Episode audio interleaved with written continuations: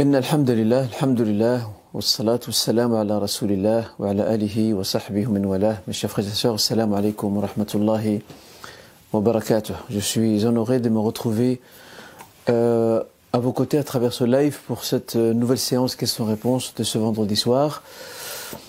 Et comme le veut la tradition, nous allons bien entendu commencer par le rappel du jour.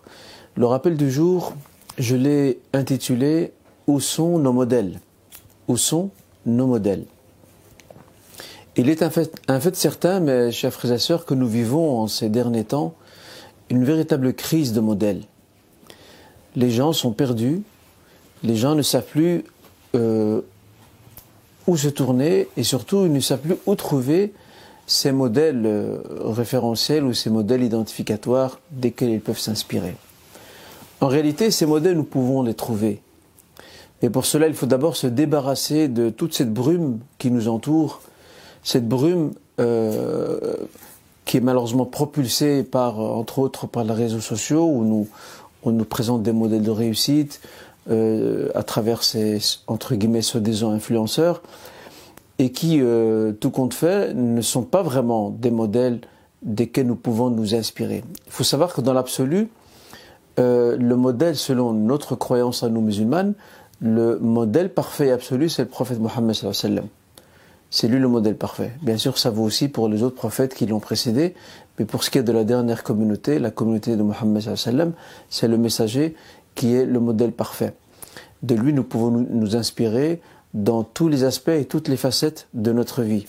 Et pour ce faire, il convient de pouvoir lire attentivement sa biographie, de lire le Coran également, le Saint-Coran, parce que dans celui-ci, il y a nombre de versets qui, qui parlent du messager, qui décrivent certains de ses actes, qui le décrivent même lui-même dans son comportement, sa conduite. Lorsque le Seigneur dit à titre d'exemple dans la sourate la plus, tu es certes euh, doué d'un noble comportement, d'un comportement très élevé, et bien d'autres exemples qui vont dans ce sens. Dans le Coran dans le Saint-Coran, le Seigneur nous, nous invite à rechercher et à identifier absolument les modèles afin de s'en inspirer, que ce soit dans notre piété ou dans d'autres aspects de la vie.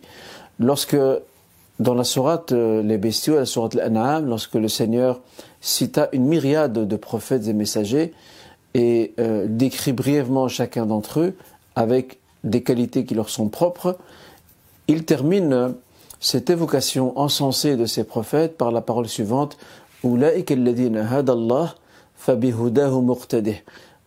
ceux-là même, Dieu les a guidés, donc ces prophètes et messagers qu'il venait de citer, Inspire-toi de leur modèle, de leur conduite. Donc ce message s'adresse bien sûr au prophète Mohammed au premier compagnon et à toutes les générations musulmanes jusqu'à la fin des temps.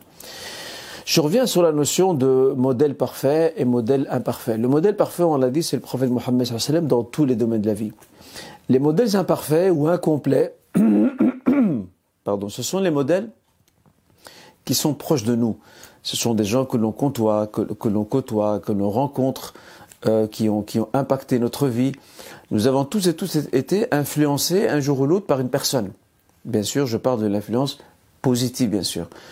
Euh, de par son savoir, de par sa piété, de par sa rigueur, de par sa discipline, euh, de par ce qu'elle a comme qualités humaines etc. Ce qui nous est demandé, c'est de, puiser, après bien entendu le modèle prophétique, de puiser dans chacune des personnalités que nous avons croisées sur notre chemin, qu'il s'agisse de nos professeurs, de nos chouyours, de nos parents, de nos frères et sœurs, de nos aînés, euh, de nos amis aussi, d'essayer de tirer de chacun euh, certains traits qui nous manquent, qui nous font défaut, à la condition bien entendu que ces traits sont louables en tant que tels et ces traits ne doivent pas nécessairement être des traits religieux. Euh, cela, peut, être des traits en lien avec la vie euh, temporelle du quotidien. Je prends un exemple, quelqu'un qui est extrêmement bien organisé, euh, son temps est très bien ordonné, et si l'un d'entre nous voit que son temps propre ne l'est pas, eh bien il essaiera de s'inspirer de cette personne-là. Et pourquoi pas l'interroger, comment fais-tu pour être aussi ordonné et discipliné que ça. Donne-moi ton secret. De manière à reproduire également avec toujours, bien entendu, euh, comme, comme l'expression comparaison n'est pas raison, avec toujours, bien entendu, euh, des, on va dire, des petites nuances liées au vécu de tout un chacun, le, concours familial, l'environnement dans lequel une personne évolue. Et cet aspect est très important à rechercher parce que c'est de cette façon que l'on construit euh, sa personnalité. Il ne s'agit pas de, de, de, faire fondre sa personnalité dans le moule de quelqu'un d'autre. On ne doit pas plagier quelqu'un d'autre dans le sens où on ne doit pas devenir euh, le sosie d'autres personnes qui sont autour de nous. Ce n'est pas le but du propos que je suis en train de tenir maintenant. Le but du propos, c'est tout simplement, mes chers frères et sœurs, euh, de prendre de chacun le meilleur de ce qu'il a de prendre, de saisir de chacun le meilleur de ce qu'il a. Je l'ai dit, le prophète sallam est le modèle parfait, et nous pouvons aussi, via la lecture également, via la lecture biographique, euh, via l'histoire aussi, nous avons nombre de, personnages musulmans et même non musulmans euh, qui avaient de grandes qualités. Nous pouvons aussi essayer de nous réapproprier ces qualités et de les intégrer dans notre conduite, dans notre façon de vivre et notre façon de faire. C'est comme ça que le croyant évolue au fur et à mesure euh, de sa vie.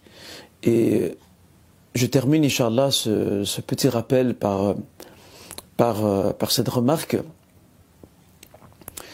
Euh, s'inspirer d'autres modèles ne signifie pas pour autant que je ne dois pas avoir quelquefois quelques petites réserves.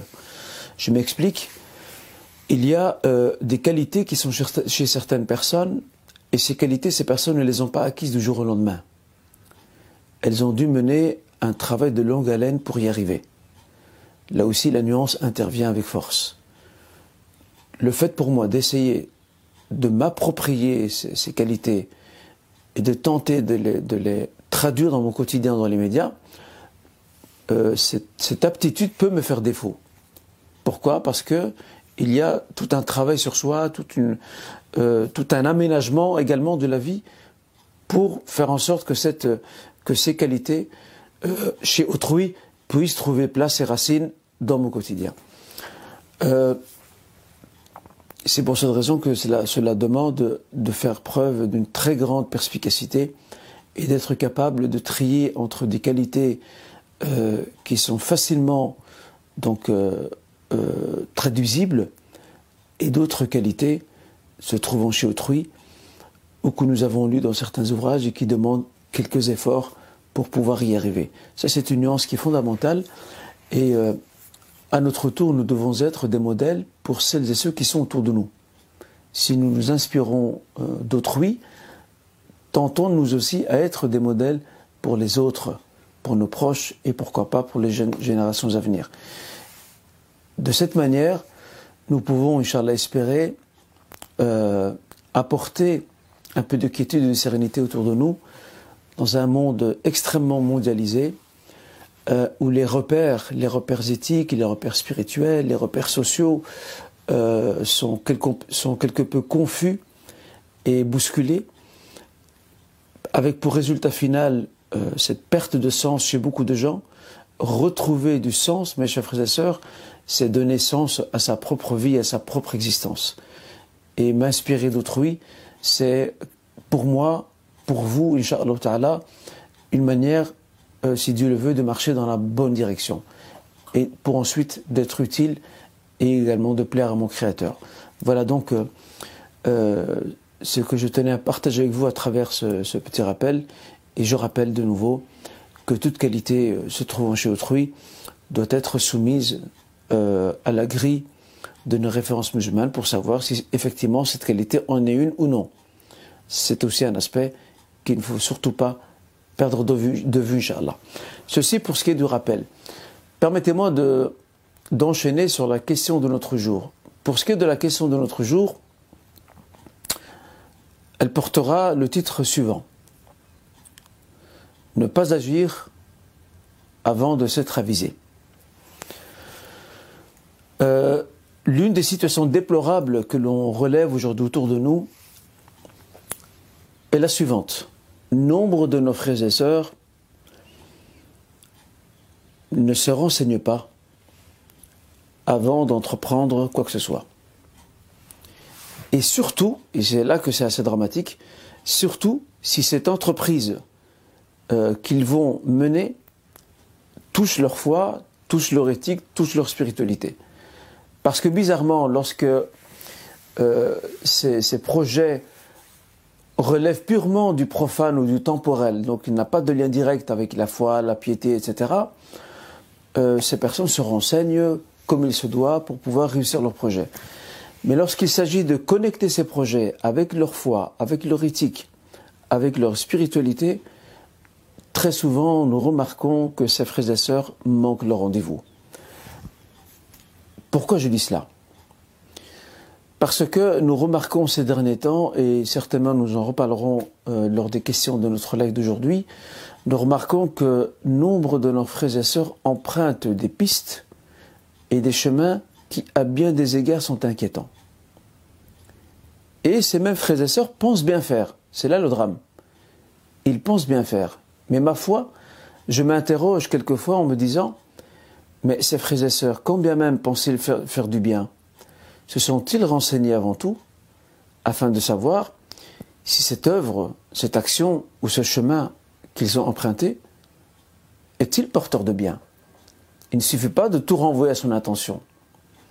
Quand je vois par exemple sur les réseaux sociaux, ou du moins ce qu'on a partagé avec moi euh, très récemment, quand je vois par exemple que certains de nos frères et sœurs euh, utilisent des cartes, le fameux tarot, pour définir le problème, le problème que rencontre euh, une maman avec, euh, avec son enfant, en tirant au hasard une carte, et on a affaire à, un, frère ou à une sœur qui, qui ont, alhamdoulilah, un certain niveau de, de piété, un certain degré de religiosité, mais ça c'est très inquiétant ça, flirte, ce genre, de, démarche flirte avec le polythéisme, avec la superstition.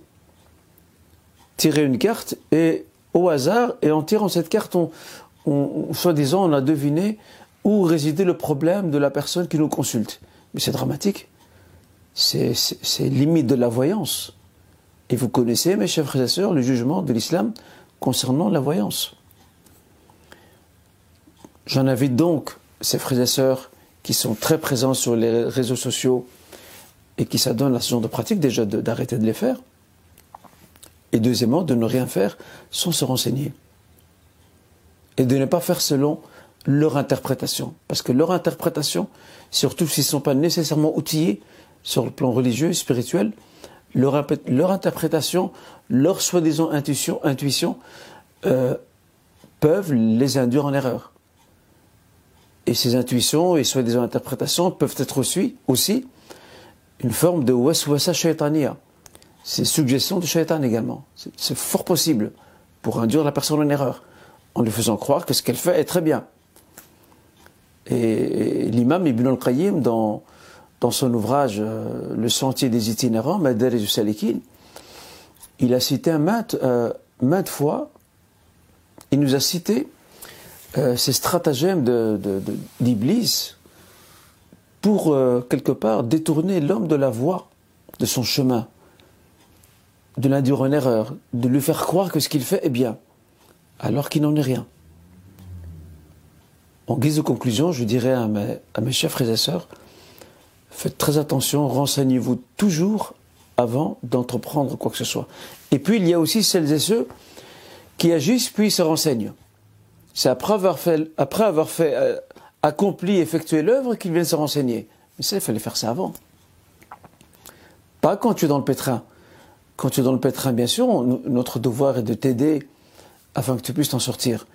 Mais il faut que cela te serve de leçon pour l'avenir, de manière à ce que tu n'entreprennes rien, tu ne fasses aucun choix, tu ne prennes aucune décision, tu ne t'engages sur aucune voie, tant que tu ne t'es pas bien renseigné sur le plan éthique, sur le plan spirituel, sur le plan juridique religieux, afin d'être avisé si cette voie ou ce projet correspond à nos normes religieuses, à notre éthique, à notre foi et à notre cheminement spirituel également. Tous ces aspects euh, réunis en soi.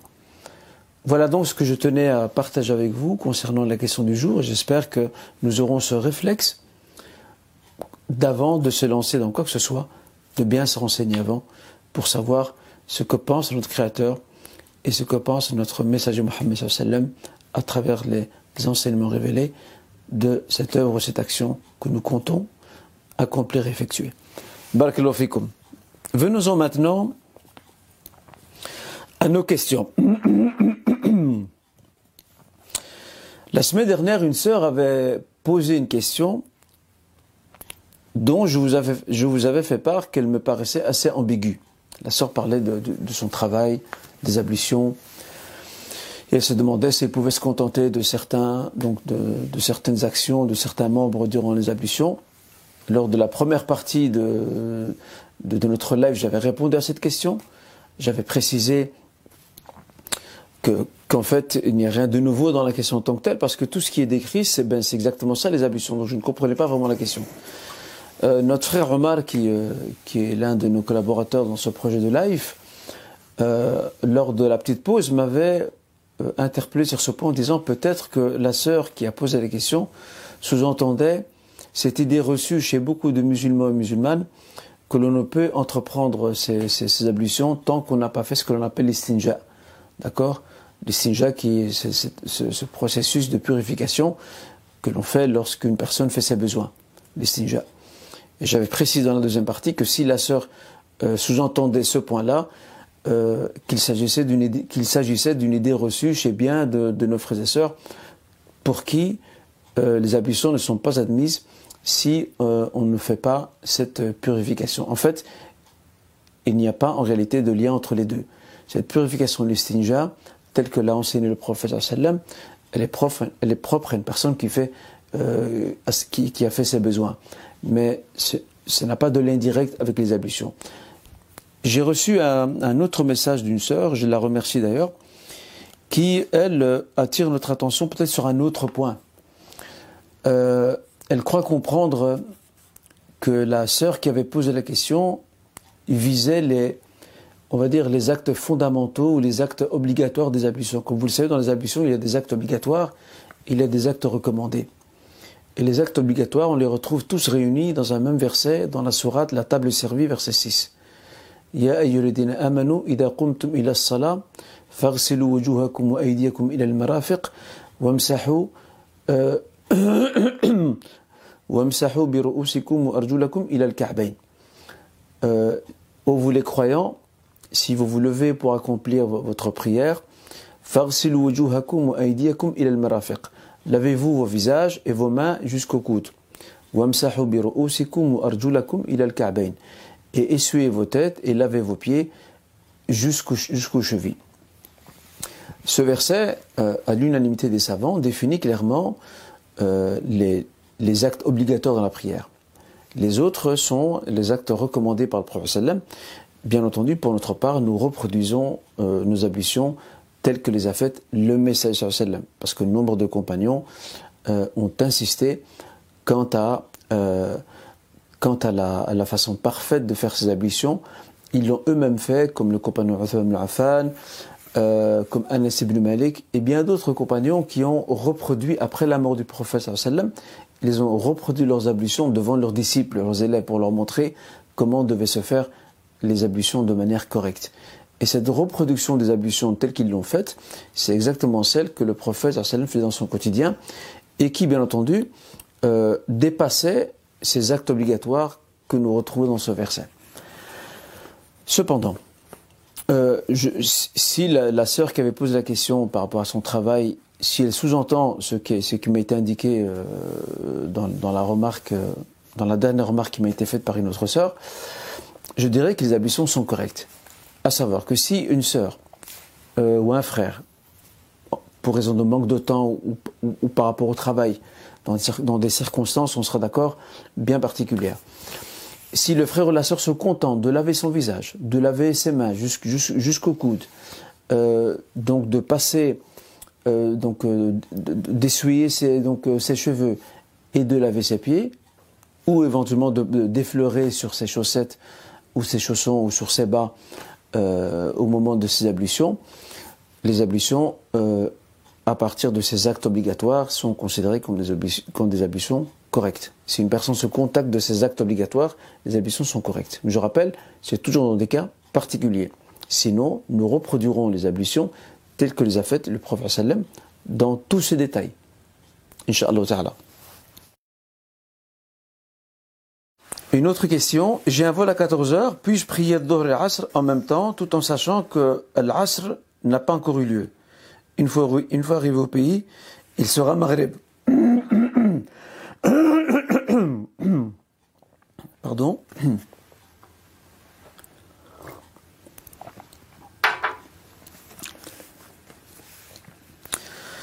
Il est tout à fait possible de réunir Dhuhr et l'Asr ensemble au moment de Dhuhr ou bien au moment de l'Asr également.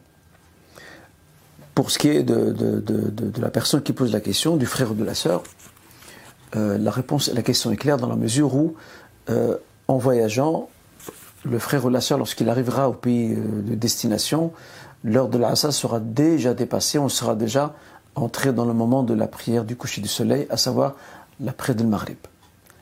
Dans ce cas précis, nous dirons au frère et à la sœur qui va voyager, oui, tu peux réunir deux ensemble, mais en faisant attention à un détail très important. Si le frère ou la sœur qui va réunir deux parce qu'il se dit que sur le trajet ça va être difficile de prier l'Asr, dans ce cas précis, s'il si, est toujours chez elle, elle regroupe deux en accomplissant euh, les prières de façon complète et pas raccourcie.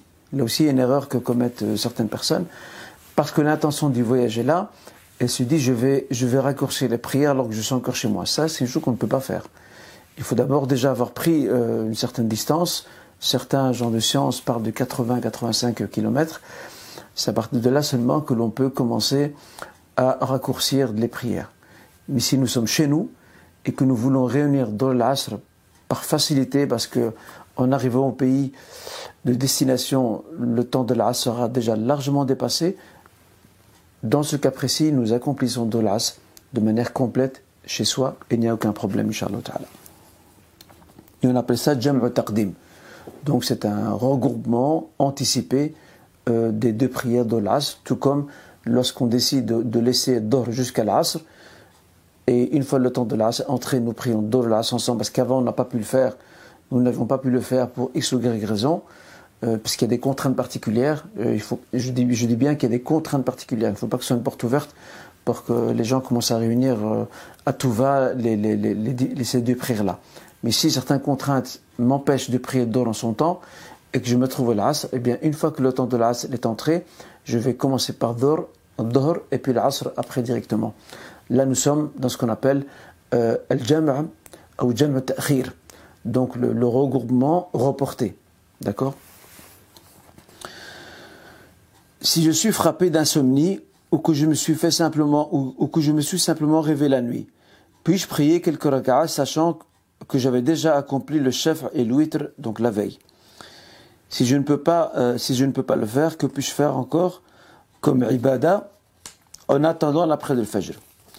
Là aussi, il y a une idée euh, reçue très répandue consistant à croire que si nous avons effectué les dernières prières du soir euh, la prière impaire et la père et impair, chef et l'huître, beaucoup de nos frères et sœurs pensent qu'ils ne peuvent plus prier après durant la nuit.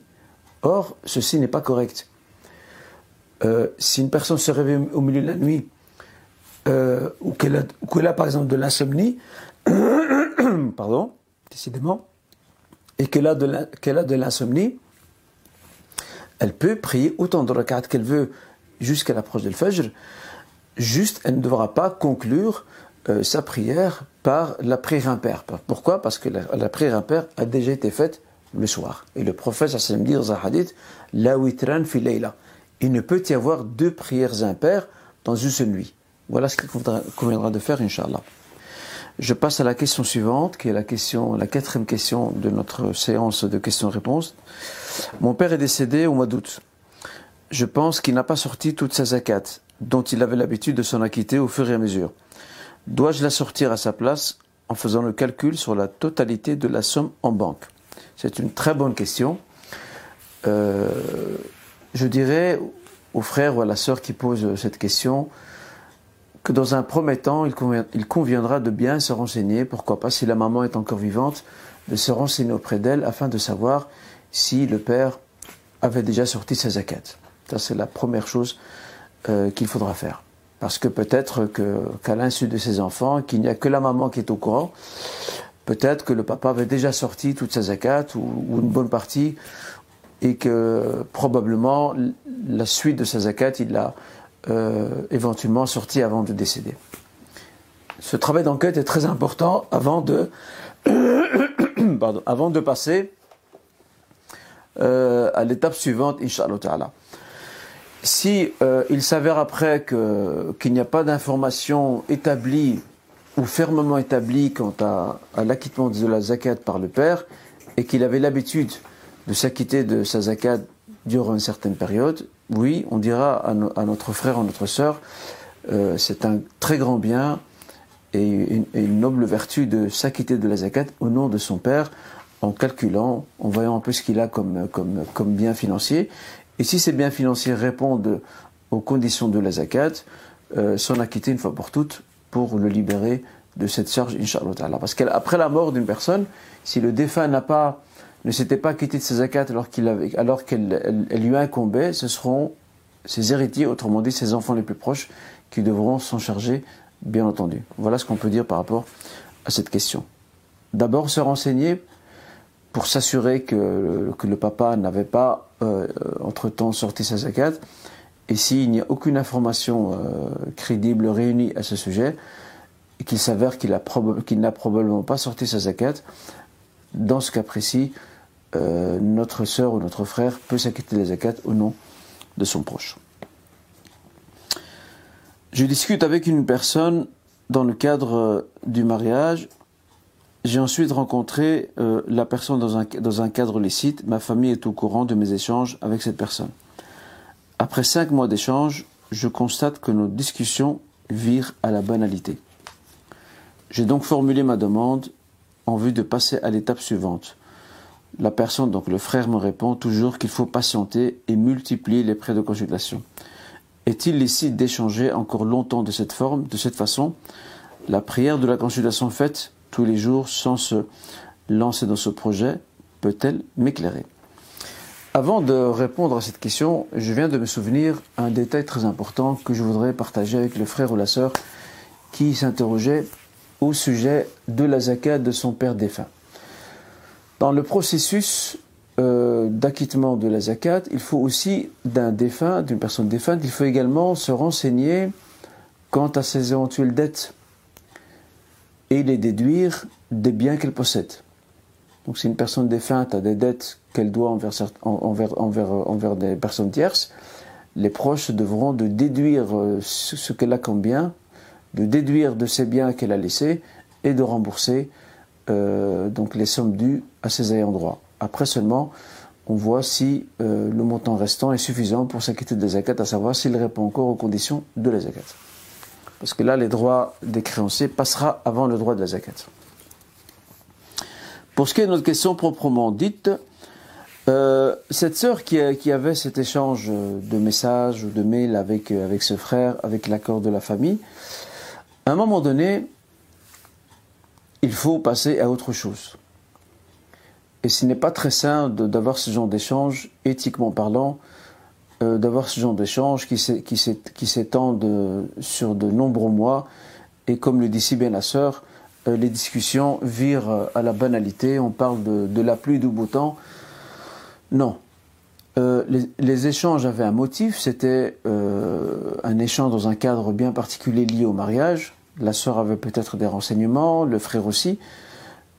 À un moment donné, il faut passer à la phase suivante où le frère euh, est, décidé à épouser la sœur, dans ce cas, il se devra de faire les démarches nécessaires pour leur demander en mariage auprès de ses parents, et si la sœur, bien entendu, est aussi euh, d'accord là-dessus, ou le frère, pour finir, n'est pas intéressé, euh, et, dans, dans, ce genre de situation, il met fin à la discussion, et même la sœur devra en faire de même.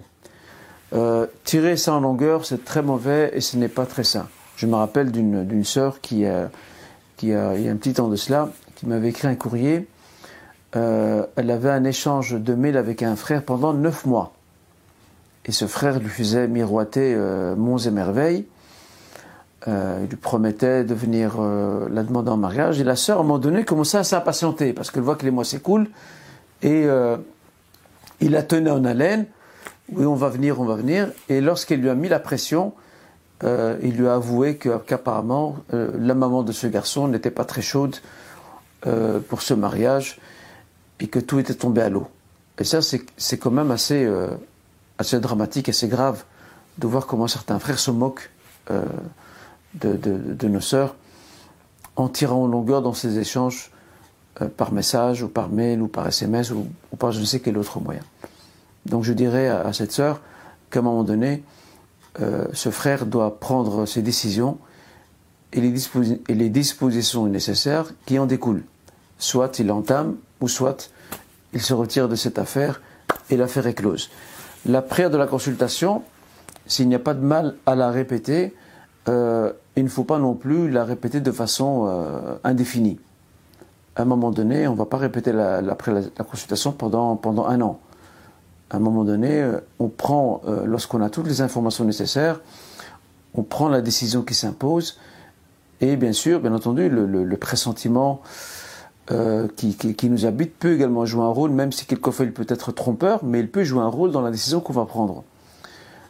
Et, il, doit être, il doit se reposer sur les éléments qu'on réunit, qu'on a réunis, que nous avons réunis dans le cadre des échanges avec euh, le, futur prétendant, euh, ou encore à la lumière de quelques enquêtes que, le frère ou la sœur auraient menées avant de s'engager sur le projet, sur la voie du projet du mariage.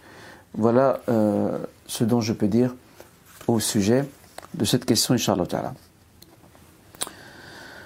J'en viens maintenant à, la, sixième euh, euh, question. Via l'almobine, peut-on déterminer la mort prochaine de chaque individu à partir du nom, prénom, date de naissance, etc. Ça, c'est un frère qui m'a posé la question. Euh, en toute sincérité, je ne connaissais pas ce, procédé. Quand j'ai vu la question, j'ai été quelque peu, euh, en tout cas le contenu de la question, j'ai été quelque peu intrigué. Et j'ai fait ma petite enquête, ma petite recherche pour euh, me renseigner davantage. Il s'avère que cette pseudo-méthode se référerait à certaines études menées aux États-Unis euh, par des spécialistes de la génétique qui prétendent qu'à partir de l'étude détaillée du génome et en se basant sur une série de chiffres, une série de calculs, euh, ils peuvent déterminer le moment du décès d'une personne. Puis j'ai vu une vidéo euh, d'un frère respectable mais je ne vous cache pas, mes chers frères et sœurs, que la, vidéo de ce frère m'a sidéré. Je suis resté euh, assez choqué. Et je me pose des questions par rapport à cet honorable frère. Et je reviens à la question du jour que j'avais euh, mentionnée au début de notre live. Le frère ne s'est-il pas renseigné au préalable avant d'exposer cette pseudo-théorie ou cette pseudo-méthode? Dans cette vidéo, ce frère euh, parle d'un Français qui a disparu, euh, qui avait 66 ans, qui, a, qui était sorti faire son jogging et qui a soudainement disparu. La police s'est mise à sa recherche et un avis de recherche avait été émis pour tenter de le retrouver. Et le frère s'est lancé dans une explication euh, plus que étonnante et impressionnante, avec des chiffres des 114, des je ne sais quoi, des, 40, des 45, des, des 16, des 12, des 1, des 3, des 2, des 3, pour euh, affirmer après que, euh, cet homme-là serait mort. Parce que tous les calculs débouchent sur son âge actuel, à savoir 66 euh, ans. Et je m'étonne de la part de ce frère, de cet honorable frère, de, de tenir et de soutenir une telle théorie. Sachant que la mort d'une personne ne connaît euh, son instant que le Créateur Azzawajal et personne d'autre. Dans le verset 34 de la Sourate Luqman, Et c'est ça qui m'étonne que le frère euh, perde de vue ces, détails-là. Dans la sorte Luqman, verset 34, euh, le Seigneur parle de ces, de ces clés de la connaissance pour qualifier le propos prophétique, parce que le professeur Sam dans un hadith parle de ces, cinq clés de la connaissance de l'inconnu. Mafatih al-Ghaib. Euh, que ne détient que le Créateur. Il n'y a que lui qui connaît exactement ces cinq choses-là. Donc, donc ويعلم ما ينزل الغيث ويعلم ما في الأرحام وما تدري نفس ماذا تكسب غدا وما تدري نفس بأي أرض تموت cinq choses il connaît l'heure de la fin de la fin des temps le Seigneur Azzawajal il sait exactement quand la pluie tombera troisièmement il sait ce qu'il y a euh, dans la matrice d'une femme ويعلم ما في الأرحام ce qu'il y dans la matrice de la femme Certains me diront, mais n'est-ce pas contradictoire avec le fait qu'aujourd'hui, avec euh, ce qu'on appelle euh, euh, donc les, radiographies ou les échothérapies qui, permettent, de définir, de voir un peu le sexe de l'enfant, mais ça c'est après. Mais depuis le début, depuis le début, il n'y a qu'Allah qui connaît le sexe, le genre exact euh, de ce futur enfant que porte cette femme. Et au fur et à mesure que, que, cet embryon se développe pour devenir un fœtus, à ce moment-là, bien entendu, l'imagerie médicale peut euh, aider à, établir le sexe de l'enfant. Mais avant ça, il n'y a qu'Allah Il n'y a que lui qui sait ce qu'il y a dans les entrailles de la femme, dans, dans sa matrice, dans le rahim.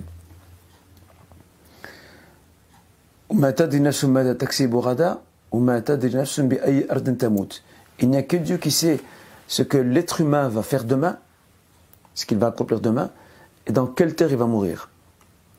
Donc il est assez étonnant euh, de voir euh, qu'une personne se, se mette à faire des calculs pour, soi-disant, tenter d'établir qu'un tel ou une telle mourra à tel moment. Et j'ai envie d'ajouter un autre détail, sachant qu'on parle, on parle de génome, donc de gènes, euh, il y a des personnes qui peuvent décéder pour des raisons qui n'ont rien à voir avec leur santé. Elles se font tuer. Elles meurent dans un incendie, dans un accident. Tous ces éléments-là mettent quelque part déjà juste ces, éléments rationnels mettent déjà à mal cette soi-disant théorie. Euh, en guise de conclusion, je dirais euh, au frère qui a posé la question, je dirais euh, que cette connaissance, soi-disant scientifique, n'a rien de scientifique. Et deuxièmement, elle, elle est dépourvue de toute base religieuse qui puisse la soutenir et, l'affirmer. Il n'y a rien euh, qui établit cette fameuse théorie, au contraire, tout la contredit. Le simple fait de savoir qu'il n'y a qu'Allah qu'il n'y a que Dieu, qui connaissent parfaitement le moment du décès de, tout un chacun parmi nous, ceci est amplement suffisant comme, connaissance. Et puis j'ai envie de rajouter autre chose. Euh, cette croyance que seul Dieu, que seul Allah Azzawajal connaît le moment de décès de chacun,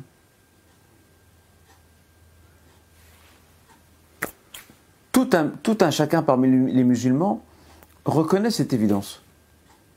Reconnaît parfaitement cette évidence. Ça fait partie du, du béaba de la foi musulmane. Donc je m'étonne ici que, que l'on sorte ces, théories euh, qui n'en sont pas, qui n'ont rien de scientifique, et qui de surcroît contredisent euh, le message révélé et cette connaissance divine qu'il a cachée à, tous les êtres humains, à savoir de ne pas connaître à l'avance le moment de notre décès. Voilà donc ce que l'on peut dire par rapport à cette soi-disant théorie euh, intitulée Al-Mubin.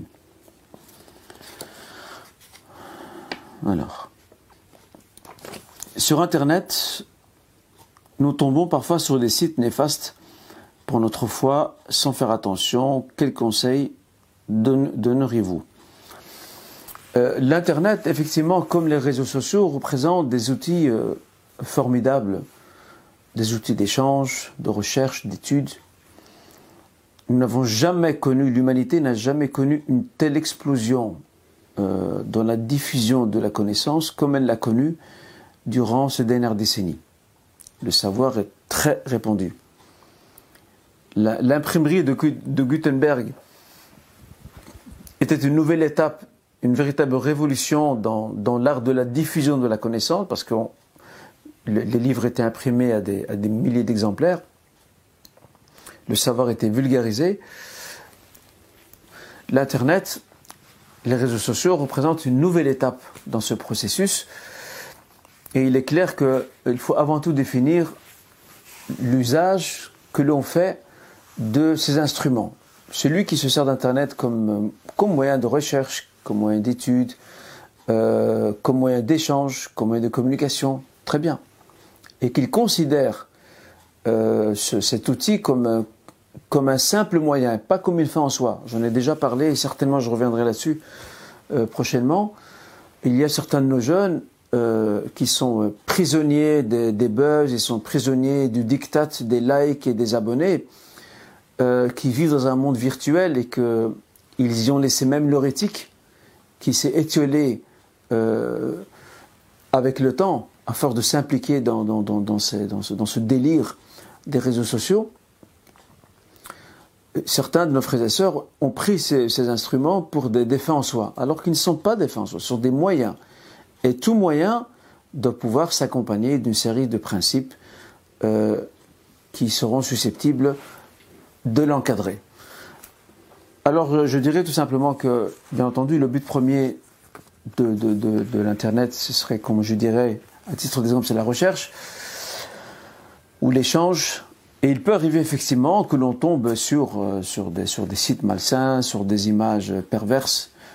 À ce moment-là, il faudra tout simplement euh, passer à autre chose, euh, naviguer d'une autre façon. Mais c'est clair que avec toutes ces publicités qui infestent l'Internet et les réseaux sociaux, il n'est pas toujours facile euh, d'échapper à ces images malsaines. Mais en tous les cas, je dirais à ce frère ou à cette sœur de faire le maximum possible pour, euh, dès qu'il tombe dessus par accident, qu'il s'en débarrasse, euh, qu'il les zappe pour, pour passer à autre chose. Mais ça, malheureusement, avec cet outil, ce n'est pas tout le monde qui l'utilise à bon escient, hélas.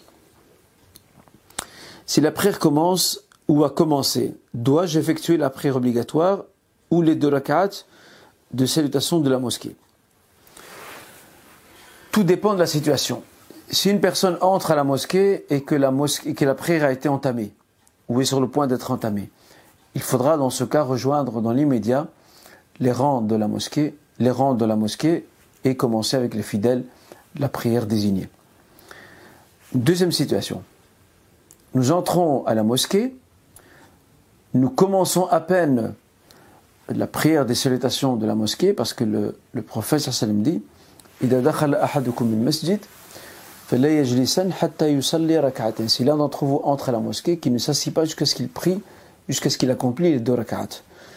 Une façon d'occuper l'espace de la prière avant euh, l'avènement ou avant, ou avant l'accomplissement et l'annonce imminente de l'accomplissement de la prière.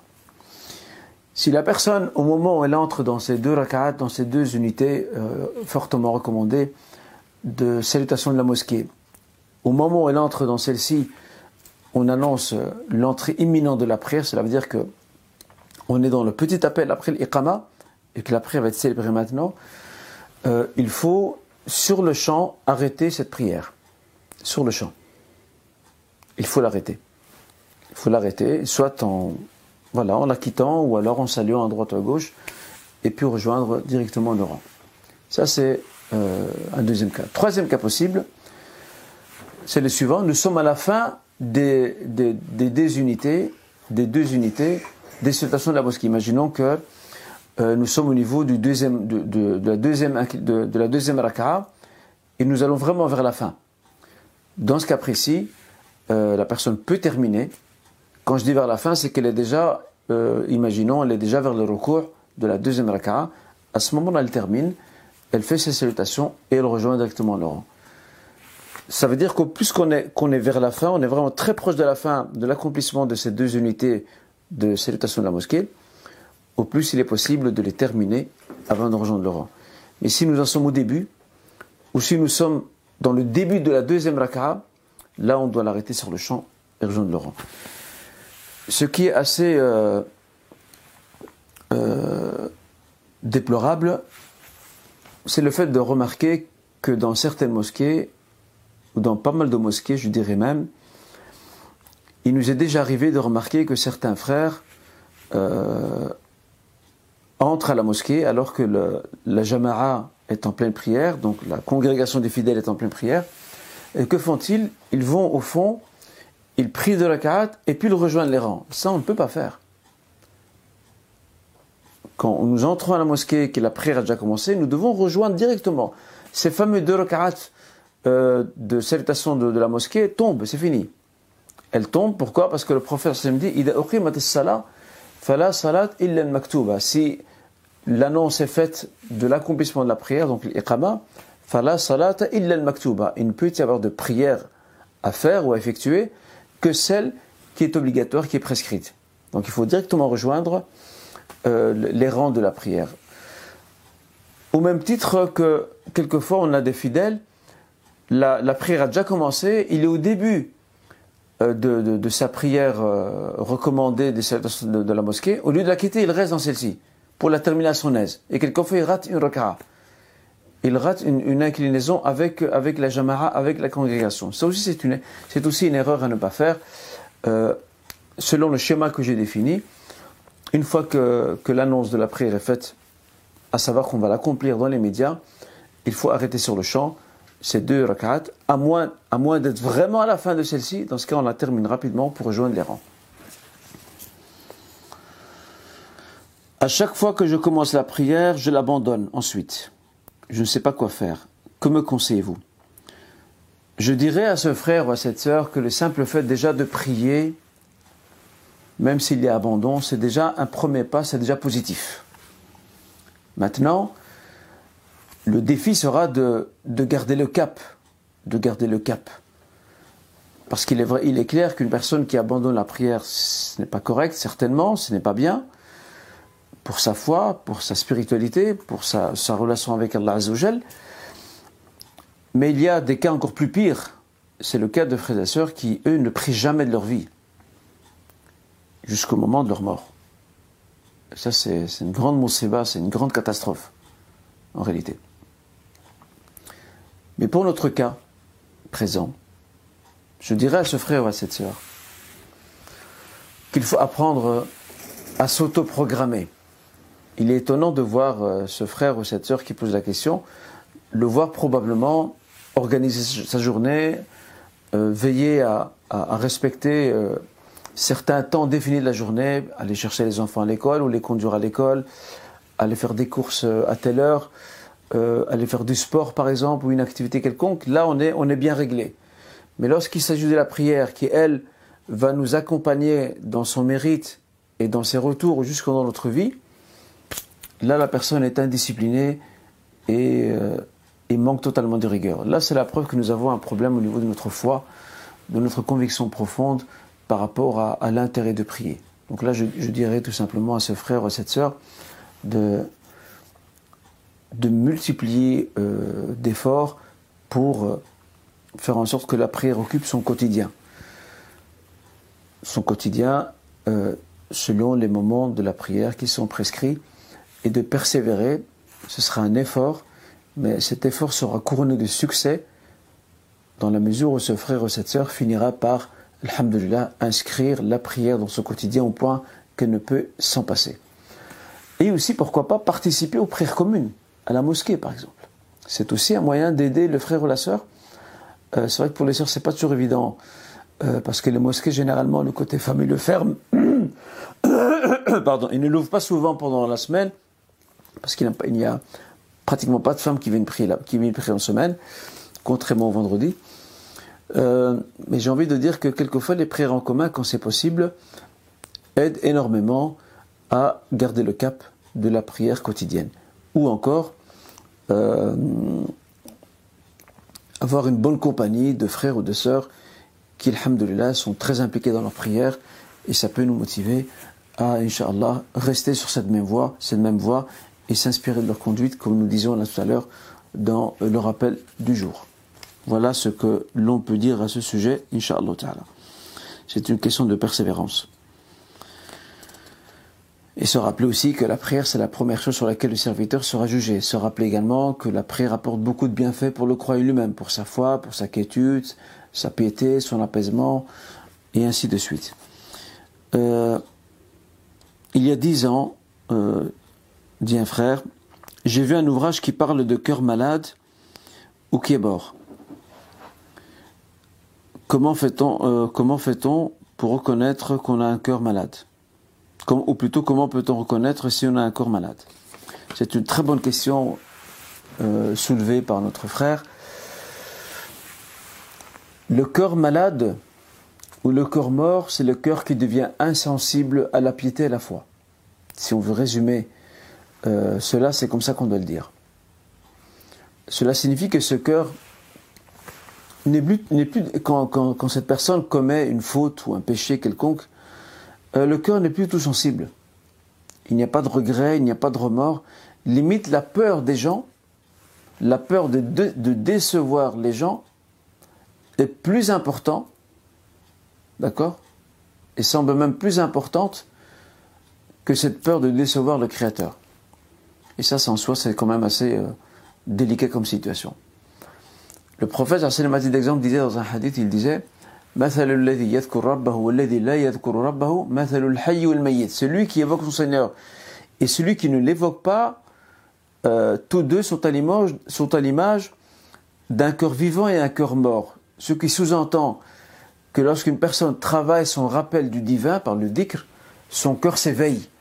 Au plus elle le néglige, le cœur meurt. Et quand un cœur meurt, euh, cela signifie que ce croyant et que ce musulman n'est plus du tout sensible à quoi que ce soit lié à sa, foi. Tout devient secondaire chez lui. Il ne réprouve plus rien. Il ne ressent plus rien. Et il ne fait même plus la différence entre euh, al-munkar ou al-ma'rouf, entre ce qui est répréhensible et ce qui est louable. Il ne fait plus de différence entre les deux. C'est pareil pour lui. Et ça, c'est quand même un état critique euh, auquel arrive le cœur. D'ailleurs, je recommande à ce frère et à, nos frères et sœurs qui nous écoutent, je leur recommande euh, ce livre écrit par le cher Abdelazar Badr que, que l'on peut trouver dans les librairies. Euh, comment augmenter sa foi et éviter qu'elle diminue. Donc comment augmenter sa foi et éviter qu'elle diminue. Ça c'est un ouvrage qui, qui, aide énormément pour mieux comprendre comment revivifier ce cœur et comment faire en sorte, Inch'Allah, qu'Allah nous aide à maintenir toujours le cap. Et c'est un travail du quotidien. C'est un travail vraiment du quotidien. Euh, que je dirais aussi là-dessus, aussi, il, y a, aussi les, les, ouvrages remarquables de l'imam Ibn al-Qayyim. Plusieurs ont été traduits en français, euh, qui, sont, qui sont excellents pour pouvoir euh, déterminer, identifier ces mots qui ravagent le cœur et qui le détruisent de l'intérieur.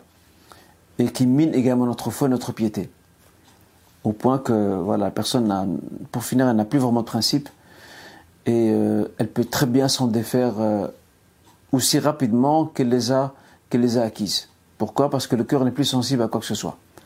Que Dieu nous en préserve, Inch'Allah. Voilà ce que je peux dire par rapport à, à ce live. Je vous souhaite à vous tous et tous une, une agréable soirée, qu'Allah vous préserve, vous accorde la réussite, et je vous dis à bientôt, Inch'Allah. Wassalamu alaikum wa rahmatullah.